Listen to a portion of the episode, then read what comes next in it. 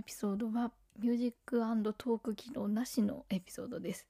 え Music Talk で音楽と一緒に聴く場合は Spotify やアンカーからご視聴ください。どうもミロです、えー、もう年の瀬も年の瀬に近づいてまいりましたが皆さんいかがお過ごしでしょうか、えー、今日はクセ強冬歌特集をしたいと思っているんですけれども本当はクリスマス前にあの1本出したかったんですけどまあなんやかんやとあれやこれやとしている間にもうこんな時期になってしまいまして、えー、本当はクリスマスソングとかもちょっと入れて話したいなと思っていたんですけど、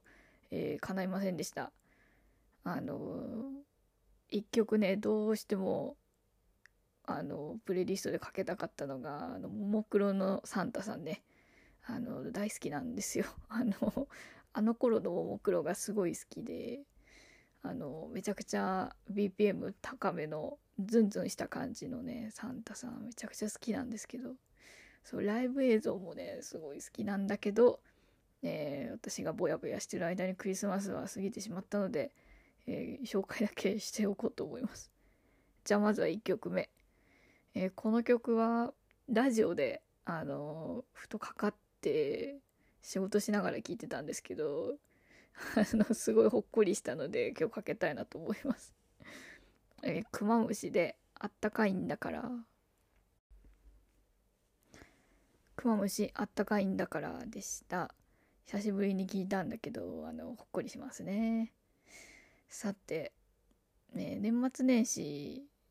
やっぱ家で私はぐうたら過ごす毎年なので、まあ、今年もそういう計画を立てているんですけど、まあ、何といってもこの時期はあの歌番組がたくさんね流れるのが私はめちゃくちゃ嬉しいんですよね。で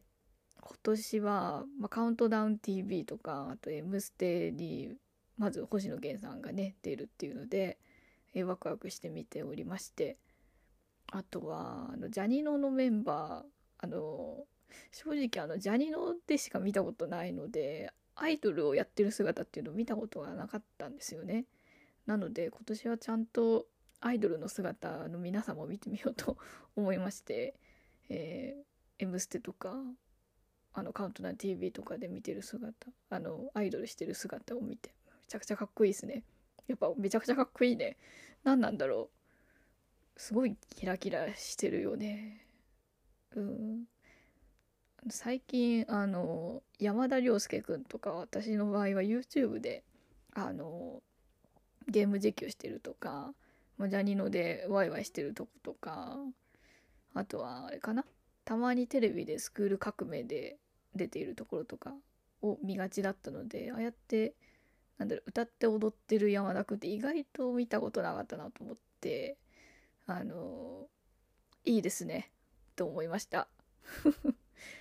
ぜひねあのSexy Zone とか平成ジャンプとか KAT-TUN とかね Spotify であの出してほしいですよね歌ね確か KAT-TUN は最近の曲は出てるんだっけなでも結構聴いてたのがそのデビューした時が多かったからその時の曲もまたサブスクで聴きたいななんて思っております。で、えー、今年の「紅白」あのなんとなんと藤井風さんがね出るっていうことでもうめちゃくちゃ興奮しましてね。ちょうどね私その時外出しててでなんか帰り際にこうバス待ちながらねこうぼやぼや。そういえば風さん紅白出ればいいのにな みたいななんとなく思ってて。でそしたらスマホに藤井風さんのアプリから通知が入ってそしたら「紅白出る」って出てうわー今考えてたことマジで出たよみたいな感じですごい興奮してうん嬉しかったですね。っていうか初音楽番組が「紅白」って強 めちゃくちゃ強いと思ってさすが日本の宝でございますね。うんあとはそうですね源さんの、えー、もう出動も決まっているのでそちらも楽しみにしておりましてえっ、ー、と去年は「うちで踊ろう」の大晦日バージョンを歌ったんですよね。で今年は不思議っていうことで、うん、楽しみですね。なんかどんなバンドメンバーもそうだけど、どんな、こう、なんて言うんだろう、曲調でとか演出でやるのか、すごく楽しみですね。確か2年ぐらい、あれかな？なんか、ステージでやるっていうよりかは、なんだ、あ、なんていうの？その、バルコニーじゃなくて、そのビルの屋上 バルコニーじゃないよな。そのビルの屋上とかで歌ってたり、あの、スタジオとちょっと離れた場所で歌ったりしてたからね。今年はどんな感じかなっていうのはすごい楽しみにしてますね。じゃあ、冬歌なので、そうですね、去年かか紅白で歌った、えー、星野源、うちで踊ろう大晦日をかけたいと思います。星野源うちで踊ろう大晦日でした。えー、本日は苦節用冬歌特集をお届けしておりますが、え、まずね、どうしてもももクロのサンタさんをかけたかったっていうのが、あの、大きいんですよ。この特集を組もうと思った時に。なのにね、撮れなかったっていうね。で、まあ、苦節用冬歌特集にしたのはね、やっぱその、まあ定番の曲ってみんな聴いてるしつまんないなと思って私天の弱なのであの定番の曲ではない私の独断と偏見による勝手に冬歌特集をしようかなと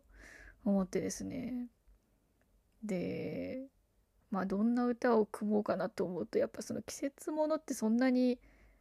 振り返って聞いてこなかったなっていうのが正直なところだったんですけどただまあ冬といえばさえー、クリスマスでクリスマスといえばやっぱ恋人同士のねそのイチャコラしてるような歌 めんどくせえな私は。うん、なのでまあそれ系で昔聴いてて一曲なんか出せたらなと思った時にあの一番相性がいいなと思ったのがシドですね。あのビジュアル系界隈が大好きだったのでシドすごいハマっていましてね。で、えー、まあ、シドがポップ路線に行って初期の頃かな。年代で言うといつ頃なんだろう。2000半ばぐらいかな。2010年までは行ってない気がするんだけどまあその頃ぐらいの曲を一曲かけたいなと思います。めちゃくちゃ冬っぽい歌だと思います、えー、シドで2度目の彼女。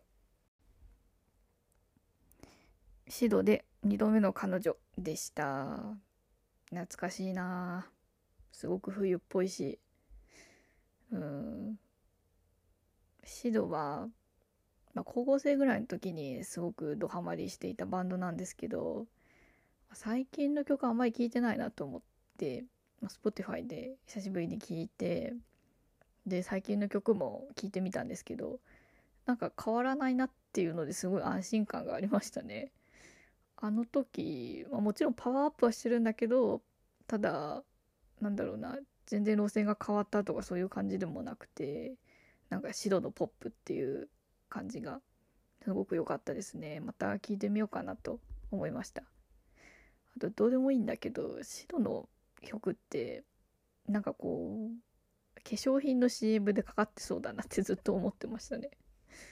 うん、いつかオファーが来ないかななんてをちょっと思いながらね聞いてた記憶がありますね。うんさてじゃあそろそろ最後の曲に行こうと思うんですが、えー、最後の曲は、えー、金木犀で2人の赤星をかけたいと思います。めちゃくちゃ懐かしくない？えー、っといつだ？2000年それこそ2000年ぐらいの曲じゃないかな。もう20年ぐらい前なんじゃないかな。あの当時 CD を買った記憶があってであのチャルメラの何て言うのかな？イラストの感じがジャケットになっててすごい可愛いなと思ってたんですよね。で何年か前に YouTube であのなんかふと思い出してすごい曲好きだったんですよね。で YouTube で検索したらちょうどなんか再始動なのかなでチャンネルができててであの生演奏みたいなしててすっごい懐かしかったあのなんか何か思い出すわけじゃないんだけどすごい冬っぽい曲だなっていうのであの今回プレイリスト作る時に思い出したのであのかけたいと思います。えー、金木犀で2人の赤星金木犀で2人の赤星でした。えー、ここまで季節用冬歌特集をお届けしました。いかがだったでしょうか、えー、決して Spotify の、えー、冬歌プレイリストには入らないような曲ばっかり選んでみました。えー、そしてちょっとノスタルジーに浸ったりしましたかね。一番新しい歌は源さんの「うちで踊ろう」で一番古かったのが金木犀の二人の赤星かないやノスタルジー あのあとね気づいたのが私の好みとしてあの男性があの高音で歌う曲がすごい好きなんだなって思ってあの2度目の彼女とか、えー、2人の赤星は特にそうですけどサビに向けてこう駆け上がっていくような歌が多分すごい好きなんでしょうね。まあ分かりやすいですよね。多分その音楽理論的にも理にかなったやり方っていうか、うん、うん、それにすごい気づいたプレイリストだったなと思いますね。はい。じゃあそんな感じで、えー、ここまで聞いてくださってありがとうございました。もしよろしければフォローぜひよろしくお願いします。え Twitter そしてお便りやえ待っておりますので、え概要欄からぜひ、えー、チェックをお願いします。ということで、えー、皆さんもう2021年終わりますので、えー、お体に気をつけて、え健康に年を越しましょう。ということで、良いお年を。